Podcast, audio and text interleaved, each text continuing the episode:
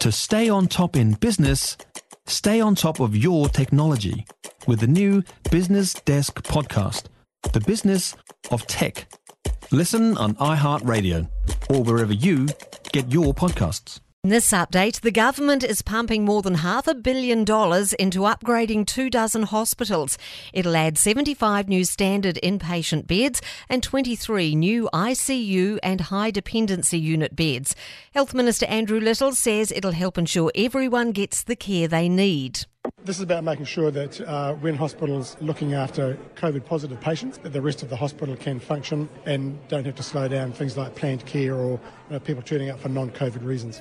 The Health Ministry has confirmed a person who died with COVID 19 last week was in their late 30s. It makes them the youngest person to die with the virus in New Zealand. The person died in Auckland City Hospital. The forecast for the government's books is looking a lot less gloomy. Treasury's latest fiscal and economic update shows debt will be lower than expected. The government plans to return to surplus in 2023, three years earlier than forecast. An engineer and a mountain bike tour guide have completed an incredible transalpine adventure. Christchurch's Alistair McDowell and Queenstown's Hamish Fleming have climbed all of New Zealand's 3,000 metre peaks, 24 mountains in 31 days.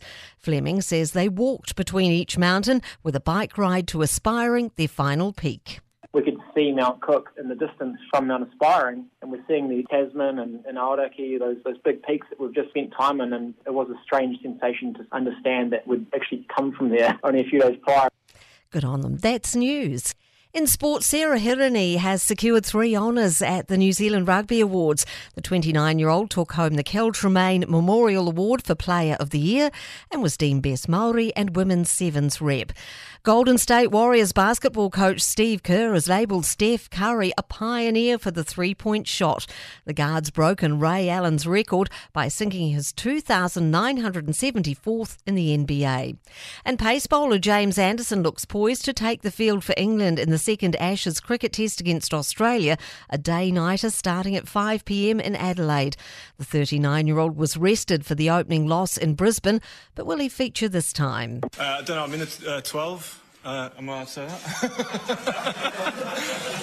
uh, it's been a while. And that's sport.